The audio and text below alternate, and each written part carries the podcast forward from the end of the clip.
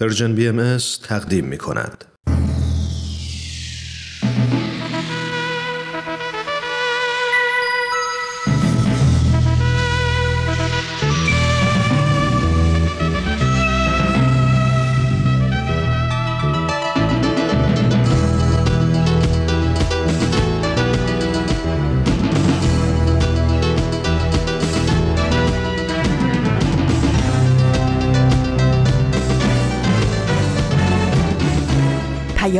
دوست. برنامه ای برای تفاهم و پیوند دلها.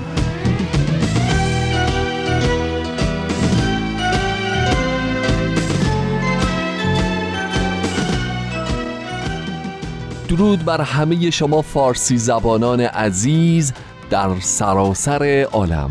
وقتتون بخیر. به برنامه خودتون سشنبه های نقره رادیو پیام دوست بسیار خوش اومدید. من هومن عبدی هستم و افتخار میزبانی شما در برنامه امروز رو تا پایان خواهم داشت.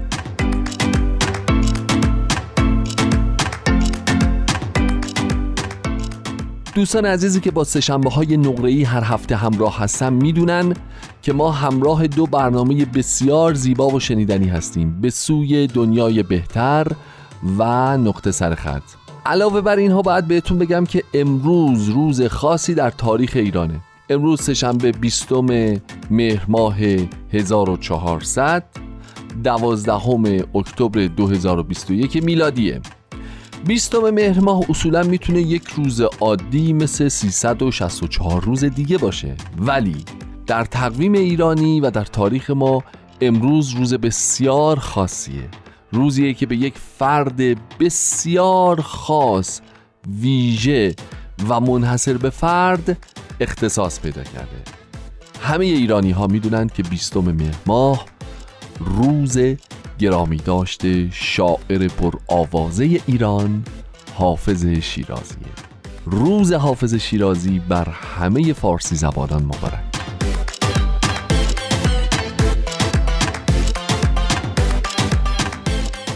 دوستان امروز روزی است که در مورد عجیب ترین شاعر فارسی زبان در عالم باید صحبت بکنیم. حافظ این غزل سرا این شاعر غیب گو لسان الغیب و فردی که عجیب ترین و عمیق ترین احساسات عاشقانه عارفانه و فردی رو می‌تونه با آدم برقرار بکنه.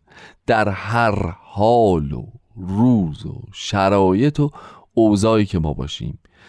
این کلام سهرامیز حافظه که در تمام ایام سال همراه ماست ورد زبان ماست نقل کلام ماست نقل کلام ماست و از شنیدنش از خوندنش و از تکرار کردنش لذت می‌بریم و هر جایی و به هر مناسبتی و در هر سخنرانی سعی می‌کنیم بیانمون رو مزین به کلامش بکنیم. راجع به حافظ باز با هم صحبت می‌کنیم.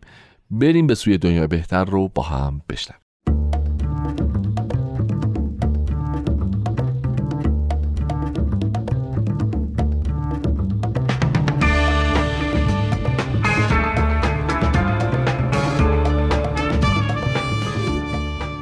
شنوندگان عزیز رادیو پیام دوست سلام. من سهیل مهاجری هستم و شما شنونده مجموعه به سوی دنیای بهتر هستیم. تو این قسمت از برنامهمون قرار در مورد فساد اقتصادی صحبت بشه و عوامل موثر تو این پدیده شوم مورد بررسی قرار بگیره. پس مثل همیشه با ما همراه باشید.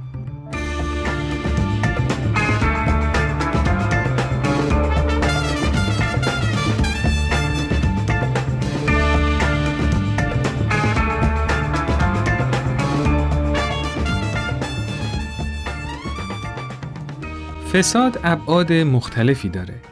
ابعاد کوچیکش معمولا برای رسیدن به منافع افراد محدودی اتفاق میافته مثل رشوه دادن، رشوه گرفتن و استفاده از روابط و راند. و یا فسادهای بزرگ که تعداد افراد بیشتری درش دخیل میشن و ابعاد بزرگتری پیدا می‌کنه. مثل خیشاوند سالاری و پنهانکاری تو ارگانهای بزرگ و اختلاس هایی که درون حکومت ها به خصوص حکومت های غیر دموکراتیک که نهادهای مقابله با فساد در اونها ضعیفه به وقوع می پیونده. و از همه بزرگتر و سهمگینتر فساد سیستماتیکه که تو ساختار روزمره زندگی مردم رایج میشه. فساد تو نهادهای مختلف آموزشی، قضایی، اتحادیه ها، نهادهای مذهبی، نهادهای دولتی و غیر دولتی مشاهده میشه و متاسفانه تو همه جوامع و دولتها کم و بیش وجود داره. جوامعی که تونستن سطح فساد رو تو کشورشون پایین بیارن زحمات زیادی در طول سالیان سال متحمل شدن. و اما افسوس که انواع کوچیک و بزرگ فسادها تو کشور ما هم وجود داره و واضحه که برای رهایی از این آفت منحوس همه ما فارغ از این که به چه شغل و حرفه‌ای مشغولیم و یا اینکه چه مقام و منصبی داریم باید تلاش کنیم. بله، ریشهکنی فساد فقط با نشونه گرفتن انگشت اتهام به سمت دیگران صورت نمی‌گیره. بلکه تلاش و کوشش مجدانه و از خودگذشتگی زیاد لازم داره.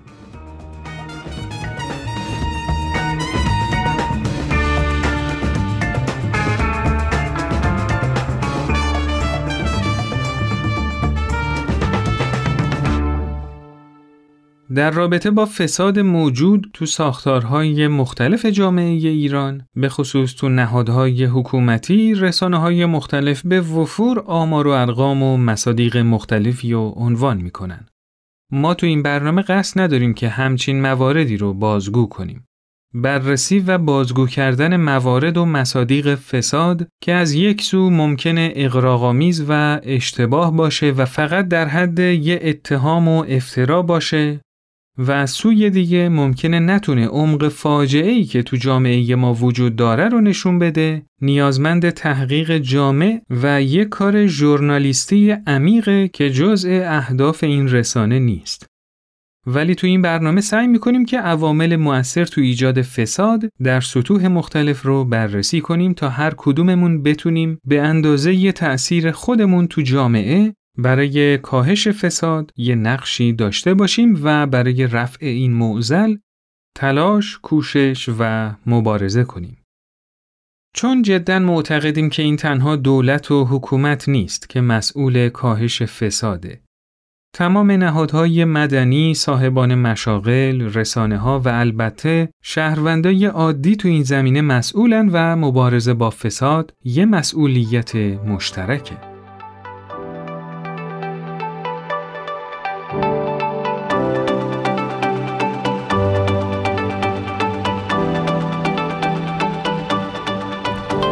سلام. ماریا هستم من یک بار دیگه با گزارشگر این هفته همراهی کنید.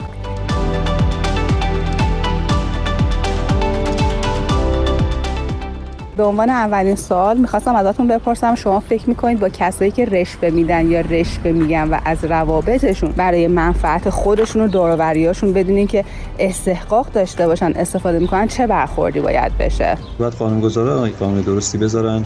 زمینی که شاید جامعه هم باید اصلاح بشه و هر دو با هم دیگه شاید بشه که کاری برای همچی معذری انجام داد به نظر من اون کسایی که رشوه می‌گیرن رو باید از اون سمت و پست کاری که دارن برکنار کنن و کسی که رشوه میدن حالا اون کاری که داره باهاتش رشوه میده جلوش رو بگیرن و خود شخص هم حالا یه مجازاتی بدش در نظر بگیرن. اشد مجازات برای جلوگیری از تکرار این مسئله. به نظرم باید طبق قوانین بین المللی باشون برخورد کرد. شده یه جای کارتون گیر کرده باشه و به غیر از پارتی بازی یا دادن رشوه راهی برای باز شدن گره کار نداشته باشید؟ توی ایران معمولا کاری که به مشکل می‌خوره یا پارتی یا رشوه تو 90 درصد مواقع راهگشا هست. بعد مثلا برای من پیش اومده. یادم میاد یه بار یک کار اداری خیلی مهمی داشتم و احساس کردم که طرف قصد رشوه گرفتن از من داره. یعنی واقعا هم همینطور بود. ولی تنها راهی که به ذهنم رسید خیلی خودم خونسرد نشون بدم. در قبال اینکه اگه کارم رو بخواد الان انجام نده فردا میام عیبی نداره. این خونسردی من به طرف اینو قبولون که من رشوه نمی‌خوام بدم. و مطمئن شد که از من انگار رشوه نمی‌تونه بگیره و کارمو انجام داد. بله شده این کار انجام دادم. به نظر شما چجوری میشه با دادن رشوه یا پارتی بازی مبارزه کرد؟ اولا که باید قانون ها درست نوشته شده باشن و قانون حمایت کنه از جا افراد جامعه. و که یک به نظر اتحاد اجتماعی هم می‌خواد که همه حق خودشون رو بدونن و برای اون حقشون پافشاری کنن. به نظر من حالا اون شخصی که داره توی ارگانی تو اداره کار می‌کنه انقدر نظر مالی تعمین باشه که نیازی به رشوه گرفتن نباشه. اول از همه و مهمتر از همه باید به واحدهای نظارتی و حکومتی یا مراجعه کرد یا از اونها انتظار داشت. و دوم از اونم به طبیعت درون آدم و ذات خود آدم هم بستگی داره که اگر رشوه دهنده هم نباشه رشوه گیرنده هم نخواهد بود دیگه.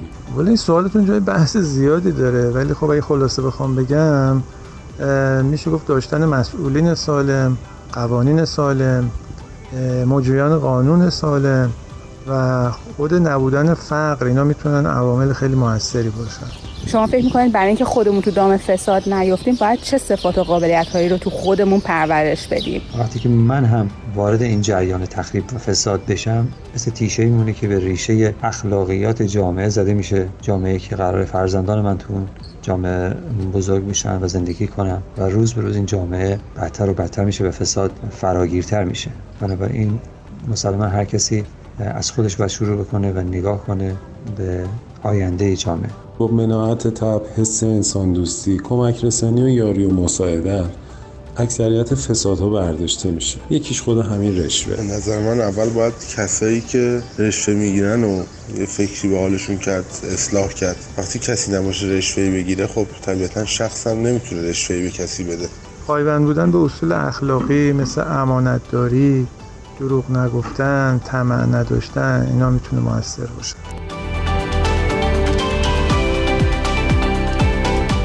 ممنون. مرسی که منو یک بار دیگه با گزارش کرده. این هفته همراهی کردیم تا هفته آینده شما رو به خدای بزرگ میسپارم.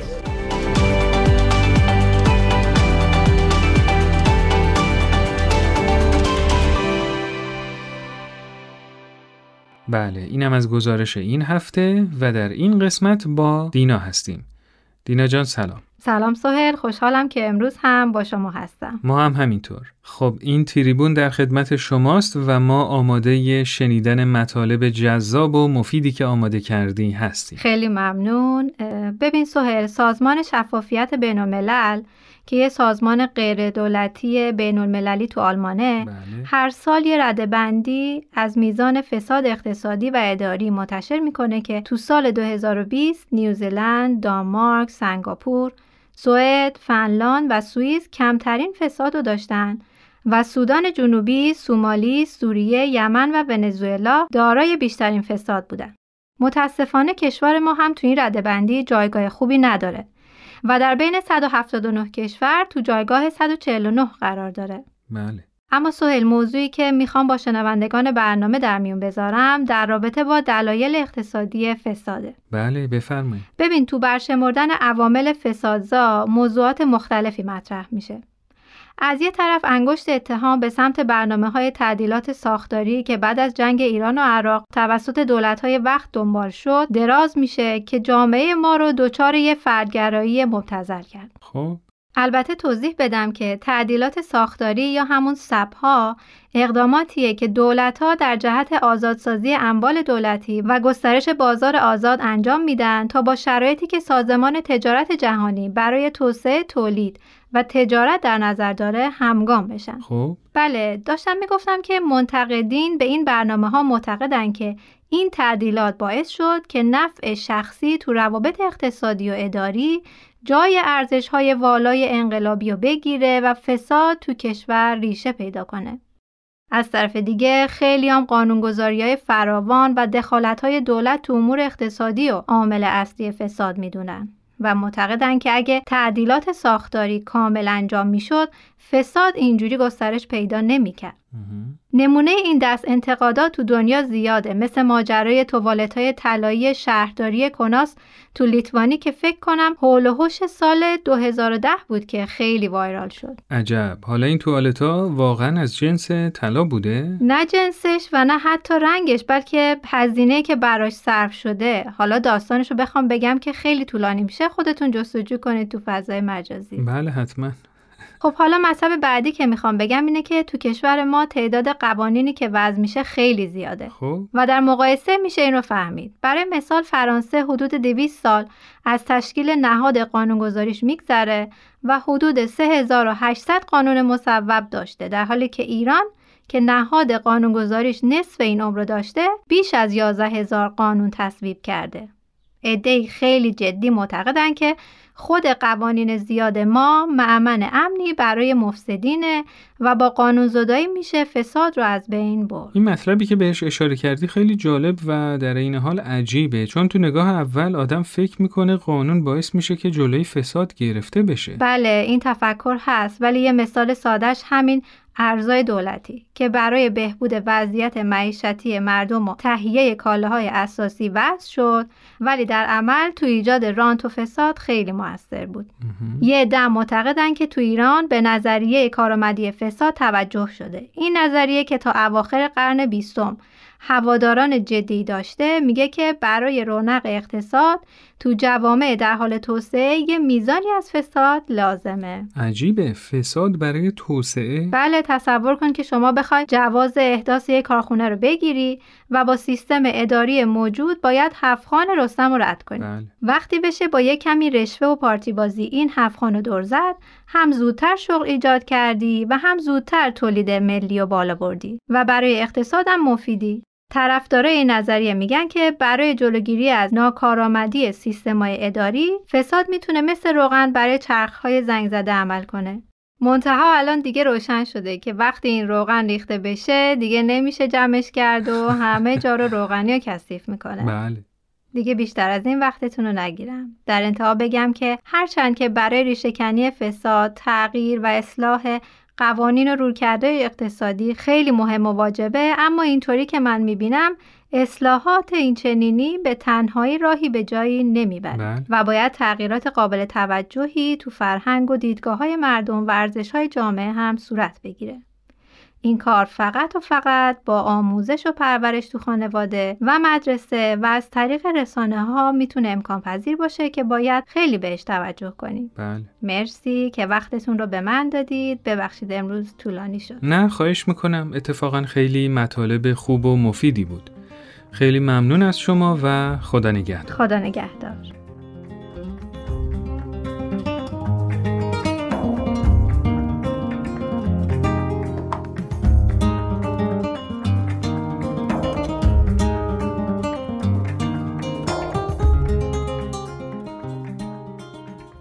همچنان با مجموعه به سوی دنیای بهتر از پرژن بی ام در خدمت شما هستیم. تو این قسمت از برنامه با هم به صحبت‌های آقای دکتر هوشمند بدیعی، استاد دانشگاه، محقق، پژوهشگر و اقتصاددان گوش می‌کنیم.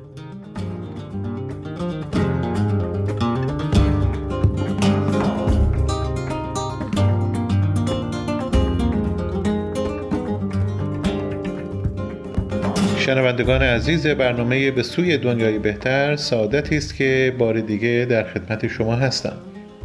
در برنامه گذشته به نقش مهم دولت در اقتصاد و بازار کار اشاره شد. یکی از چالش هایی که در اقتصاد و بازار کار وجود داره این هست که ممکنه هر یک از بخش های خصوصی و دولتی با شکست روبرو بشند و یا به صورتی از انواع مختلف فساد که رشوهخواری بخشی از اون هست استفاده کنند و باعث انواع مشکلات برای خود مؤسسه و کل جامعه بشوند. در این برنامه چند کلمه راجع به فساد اقتصادی صحبت میشه. ولی اول به یکی دو تا تعریف در این باره نگاهی می‌کنیم. فساد شاخه های مختلف داره و یکی از اونها رشوه هسته باید یک تفاوت قائل بشیم بین انعام دادن و رشوه. گاهی اوقات از اصطلاح شیرینی هم به جای انعام استفاده میشه. انعام دادن و یا شیرینی معمولا یک نوع خدمت هست و انعام به جهت خدمتی است که یک نفر برای کسی انجام داده و باعث خوشحالی او شده. مثلا صرف غذا در رستوران و پرداخت مبلغی به عنوان انعام و یا شیرینی به کارگران رستوران مخصوصا که در اکثر رستوران ها کارگران از دستمزد پایینی برخوردار هستند و پرداخت انعام کمک هزینه خوبی برای اونها محسوب میشه و البته بسیاری خدمات دیگه که باعث خوشحالی هم می‌شوند. و اما رشوه غیرقانونی است. و آن درباره موقعیتی است که یک کارمند اداری در بخش خصوصی و یا دولتی به خاطر انجام عملی غیرقانونی مبلغی رو دریافت می‌کنه و اون کار رو انجام میده. مثلا لطفی به مشتری و یا تقاضا کننده کاری میشه که کارش زودتر انجام بشه و یا عملی انجام بشه که غیر قانونی هسته در اینجا مبلغی به عنوان رشوه به کارمند اداره داده میشه که این عمل غیر قانونی رو مرتکب بشه لذا رشوه دادن اخلاقی نیسته چون خلاف قوانین دولتی است و قوانین دولتی از رشوه دادن و رشوه گرفتن و به طور کلی رشوه خاری حمایت نمی‌کنه. رشوه درجات مختلف داره و آنچه که مهم هست اینه که اخلاقیات رو زیر پا گذاشته شده. دیگه اینکه رشوه یکی از شاخصهای فساد هسته فساد اقتصادی برای مدت زمان طولانی هست که وجود داره و احتمالا وجود هم خواهد داشت تا زمانی که دولت ها قوانینی اتخاذ بکنن که جدا از اون جلوگیری بشه. و البته این کار راحتی هم نیست. علت اینه که متاسفانه امروزه یکی از بالاترین هزینه ها در هر دو بخش دولتی و خصوصی در سطح جهانی در رابطه با رشوه خاری هست که همونطور که گفته شد یکی از شاخه های فساد هست.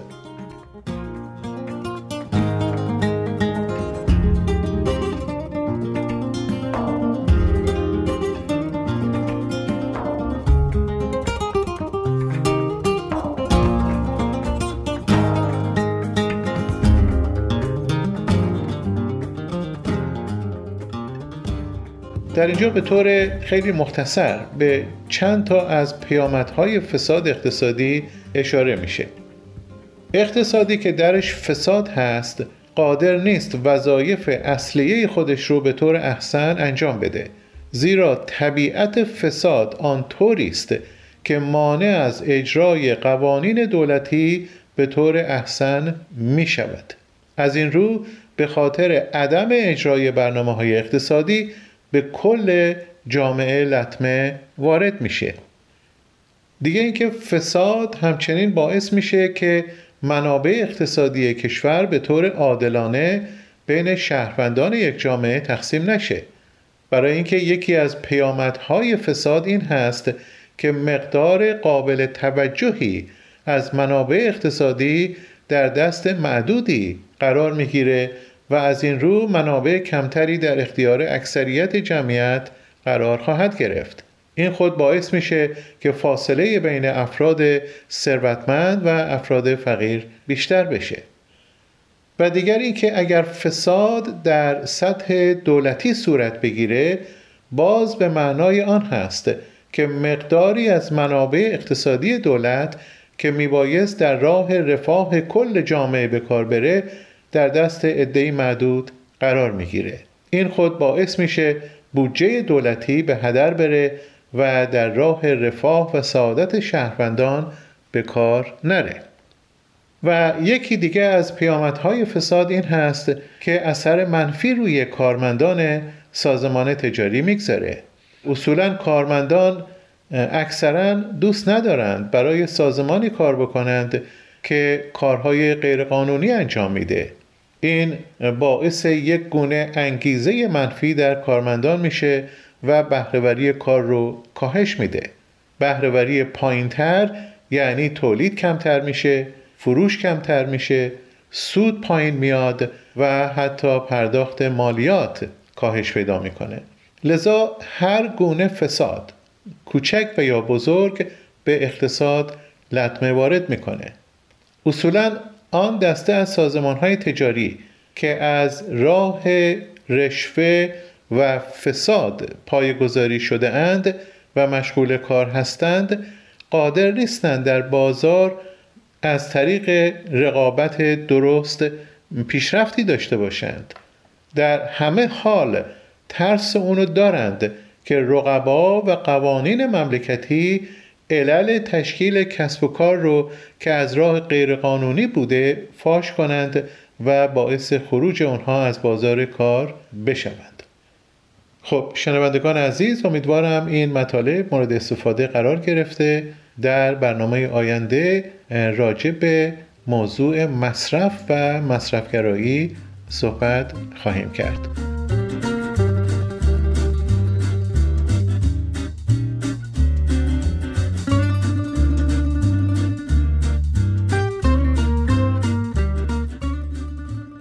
تو فرهنگی که زرنگی به معنای استفاده از فرصتهای غیرقانونی برای سود شخصی یه فضیلت به حساب میاد. وجود فساد گسترده موضوع خیلی دور از ذهنی نیست. عدم اعتماد به نفس، فقر و فاصله طبقاتی و البته معیارهای یه زندگی ایدئال که امروزه فقط و فقط مظاهر مادی و تجملگرایی تو رسانه های مختلف برای اون تعریف و تبلیغ میشه باعث شده که نسل امروز بشر بیشتر از هر زمان دیگه به دنبال تغییرهای بزرگ و ناگهانی تو وضعیت اقتصادی خودش باشه و تو این راه ممکنه از هر وسیله ای استفاده کنه. اینطوریه که نه تنها قبح و پلشتی فساد از بین میره در عوض چون می‌تونه فرد رو راحتتر به اهدافش برسونه استفاده از روش های فاسدی مثل رانت، رشوه، اختلاس و دزدی زرنگی به حساب میاد و ارزشمند میشه. برای از بین بردن فساد باید یه نگاه دوباره به ارزش هامون داشته باشیم و سعی کنیم که مادیات رو وسیله‌ای برای رسیدن به اهداف متعالیمون بدونیم و نه خود هدف. یادمون باشه که هیچ هدف والایی از راه فساد محقق نمیشه و با از خودگذشتگی و تلاش سعی کنیم که فساد اقتصادی رو در خودمون و خانوادهمون و به تب در جامعهمون ریشهکن کنیم.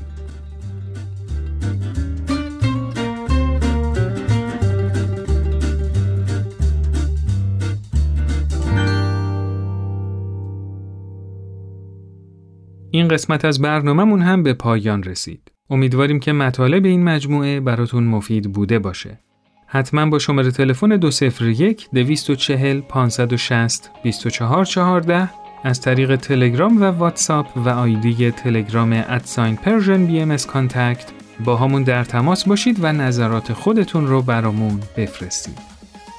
شما می‌تونید برنامه های Persian BM رو در کانال تلگرام، اینستاگرام، یوتیوب وبسایت Persian BM و اپلیکیشن های پادکست خان ببینید و بشنوید و اگه از مطالب این رسانه خوشتون اومد حتما ما رو به دوستای خودتون معرفی کنید.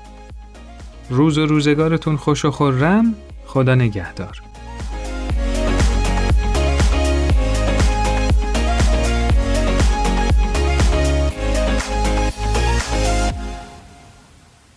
خسته نباشین دوستان عزیز به سوی دنیای بهتر رو به اتفاق شنیدیم. همونطور که گفتم امروز روز گرامی داشته حافظه. حافظ نه تنها برای همه فارسی زبانان بلکه برای همه آنهایی که اهل کلام و شعر و ادب هستند در سراسر سر دنیا با زبانها و گویشهای مختلف بسیار ارزشمند و قابل احترامه.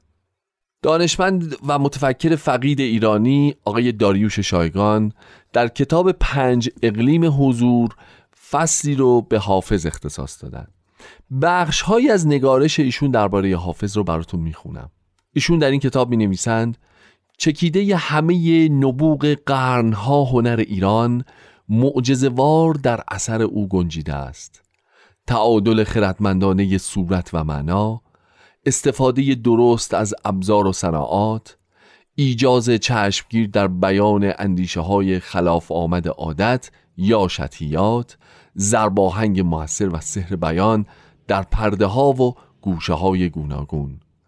همه و همه از تسلط او به زبان و ادب فارسی می‌گوید.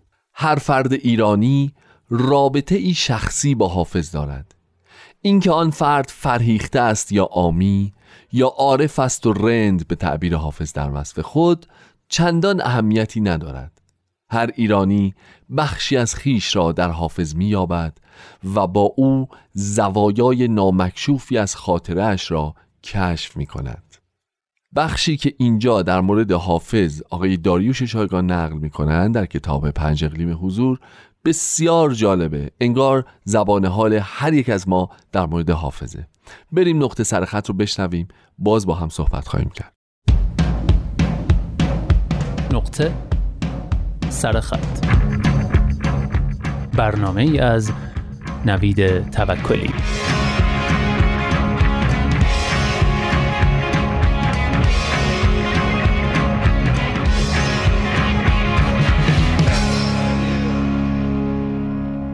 معمولا اگر بخواهید درباره خودکشی صحبت کنید به سکوت وادارتان می کنند چرا که میترسند صحبت کردن درباره خودکشی باعث خودکشی های بیشتری بشود اما به گفته دیوید کرودر روانشناس حقیقت بالینی این است که صحبت کردن درباره خودکشی اغلب آن را خونسا می کند نادیده گرفتن آن همیشه راه را برای خودکشی های بیشتر هموار می سازد. کسانی که اقدام به خودکشی کردند و در اورژانس هستند معمولا افرادی هستند که در یک لحظه در اوج ناامیدی یا خشم با تصمیمی ناگهانی دست به خودکشی می‌زنند و اغلب بعدا پشیمان می‌شوند. پیام همیشه این است. باید زندگیتان را تغییر دهید. من معتقدم هر اقدام به خودکشی این پیام را در بر دارد. خطاب به کسی که دست به خودکشی زده، خطاب به نزدیکان و اطرافیان او و خطاب به همه ما به عنوان یک جامعه. من فکر می کنم آنچه بعد از هر خودکشی اتفاق می افتد به یک جور کالبد شکافی می ماند که بهترین ها و بدترین های فرهنگ ما را آشکار می سازد. نیاز به توجه هم یکی دیگر از دلایل است. به گفته پزشکی قانونی بیشتر افراد واقعا نمی‌خواهند بمیرند. بر اساس های خودکشیشان آنها دلشان می‌خواست کسی نجاتشان بدهد. هر کسی در شرایطی خاص و با مقدار معینی استرس می تواند به فکر خودکشی بیفتد. بله گزیده بود از نقطه سرخط دو هفته اخیر. تو این دو هفته بخش کوتاهی از گزارش مفصل آرت کلاینر با عنوان چطور خودکشی نکنیم رو براتون خوندم. گزارشی که در وبسایت psych.org p s y k e psych.org منتشر شده. با این مقدمه ازتون دعوت می‌کنم. بخش پایانی این مطلب رو بشنوید.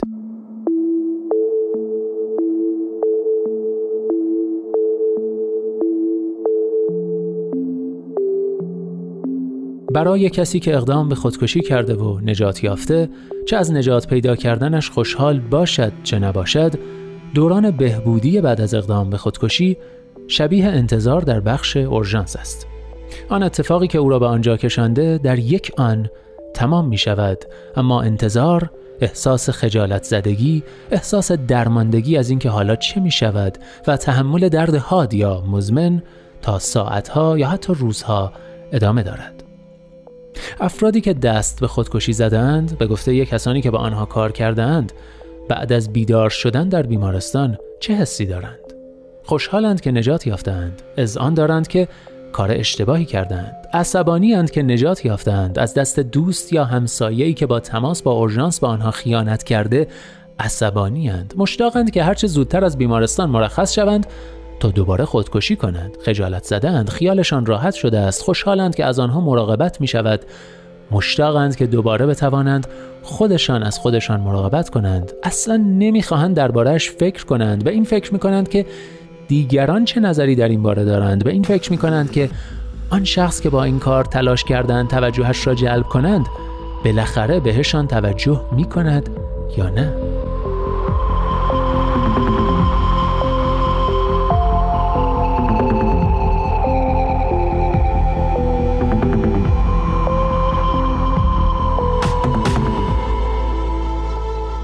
اخلاقیات خودکشی اگر معتقدید که هر یک از ما این حق را داریم که خودکشی کنیم و البته دلایل به قوه معتبری هم برایش داریم که باید به آنها احترام گذاشته شود احتمالا فکر می‌کنید سیستمی که به طور اتوماتیک در جهت حفظ زندگی صرف نظر از اینکه صاحب آن زندگی تمایل به حفظش داشته باشد یا خیر تلاش می کند نفرت انگیز است. اما تلاش برای نجات جان یک نفر بلا استثنا انجام می شود به گفته دکتر ریچارد فین تصمیم گیری برای اینکه چه زمانی زندگی یک نفر ارزش زیستن دارد تکبر فاحش است. من هم طرفدار نجات اتوماتیک جان انسان ها هستم. به قول استیوارت بر مشاور خودکشی من به معجزه اعتقاد دارم. به نظرم همیشه دلیلی هست که امیدوار باشیم زندگی کسی پیشرفت می کند در هر صورت من فکر می کنم اقدام اتوماتیک برای نجات افرادی که دست به خودکشی می‌زنند فقط به خاطر خود آنها نیست بلکه به خاطر بقیه ماست. مرگ ناشی از خودکشی ویرانگر است. پیام هر خودکشی اغلب این است.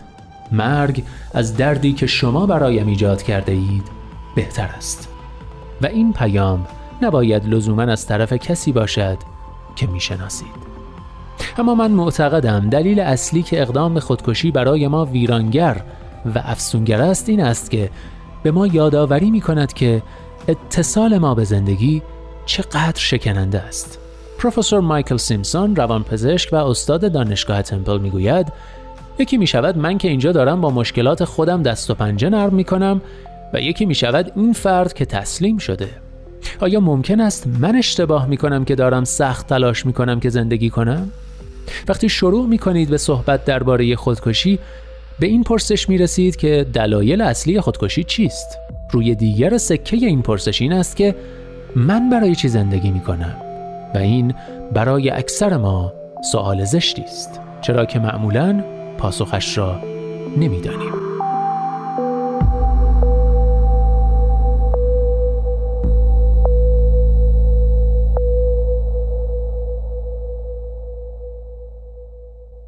چطور از یک خودکشی جلوگیری کنیم؟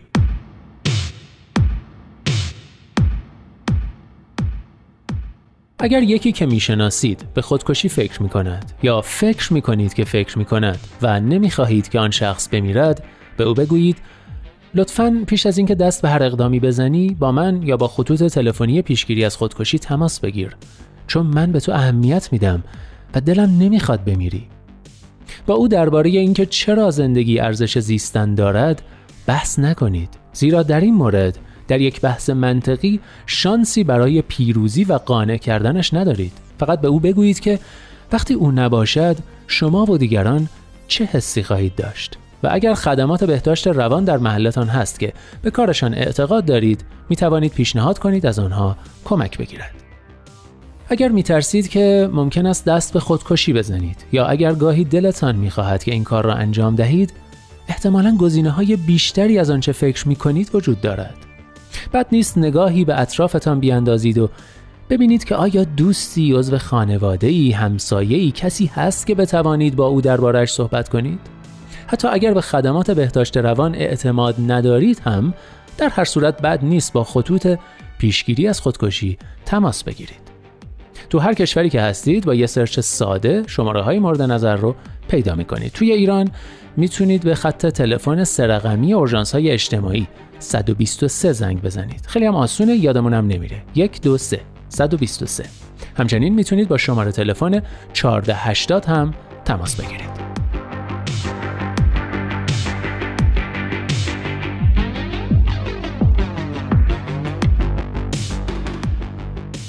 اگر قصد دارید از طریق اقدام به خودکشی توجه کسی را جلب کنید نهایتا می توانید یک یادداشت برای آن شخص بگذارید و بعد به اورژانس مراجعه کنید و به آنها بگویید که به خودکشی فکر می کنید. همان کمک های روانپزشکی را دریافت می کنید بدون اینکه به بدنتان آسیبی رسانده باشید. البته بهتر است برای این کار یک اورژانس نسبتا خلوت را انتخاب کنید چون چندین ساعت انتظار در یک محیط ملالانگیز مثل اتاق انتظار بخش اورژانس احتمالا حالتان را بدتر خواهد کرد.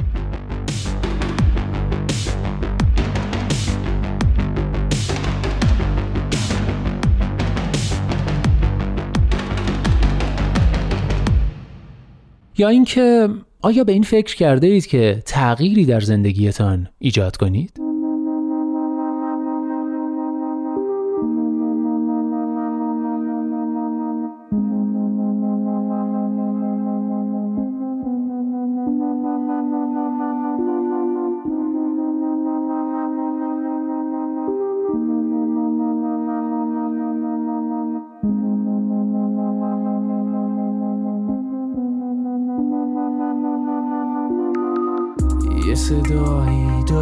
داره میگه با تو که دیگه آخر خط اینجاست. یه حس قریب با تو از ازل همیشه بوده و آشناست.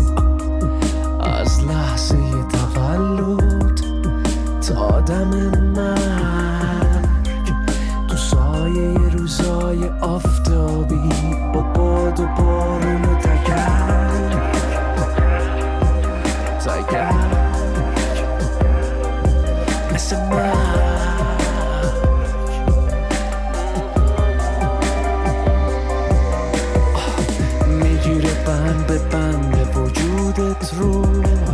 و میپیچه تاریکی به تن شهر میپوشونه آسمون آبی رو یز میخزه تو رکات مثل زر فکر می‌کنی همش همین بود؟ خب روزو رسوندی به شب تو سکوت. رویاهایی که همیشه ساختی در هم. میشکنن و میشموری تا سقوط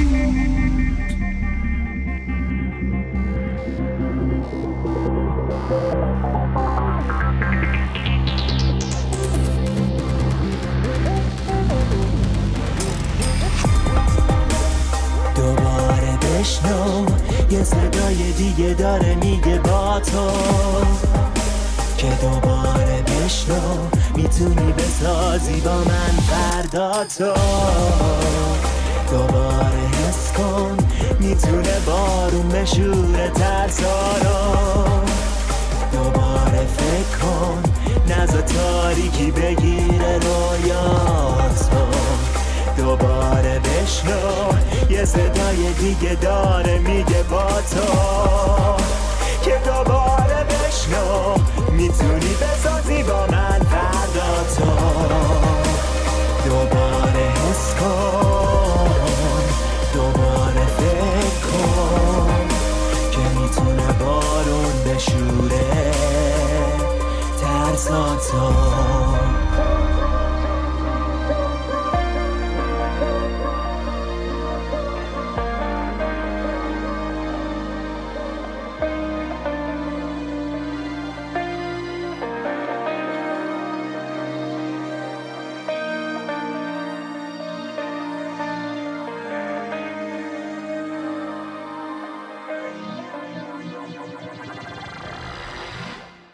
بله دوستان درست مثل هفته پیش نقطه سرخط رو با یه آهنگ دلگرم کننده دیگه از گروه هشتگ تهران به پایان رسوندیم. آهنگی با عنوان هشتگ تگر که امیدوارم شما هم به اندازه من از شنیدنش لذت برده باشید. تا هفته آینده خدا نگهدار. دوستان عزیز قسمت دیگه از نقطه سرخط رو به اتفاق شنیدیم. قسمت کوتاه دیگری از قلم داریوش شایگان در مورد پنج اقلیم حضور رو براتون می‌خونم. او می‌گوید چگونه می‌توان پیوند زبان رمزالودش را با قبول عامی که او را یار قار مردم کرده است دریافت؟ این قبول عام چندان ارتباطی با روشنی بیان او ندارد. آنکه گوش می سپارد در شعر او پاسخ پرسشش را می شنود و آنکه می خاندش در آن اشارهی به اشتیاق خیش می یابد و خلاصه اینکه هر کس او را مخاطب همدل و رازدار و هم نوای خیش می‌بیند. واقعا هم به نظر من همینطوره. یعنی هر کسی از زن خود یار حافظه و حافظ نیز یار و همراه و هم مسیر هر کسی است که هر نیتی هر اندیشهی و هر احساس درونی رو به بارگاهش می‌بره. خوشا به حال اهالی شیراز که افتخار زیارت اون بارگاه رو می‌تونن به راحتی داشته باشند امیدوارم که حافظ اندیشه و شعرش همچنان در ذهن کلام گویش و اندیشه ما جاری و ساری باشه. بهترین ها رو براتون آرزو دارم و تا برنامه آینده خدا نگهدار.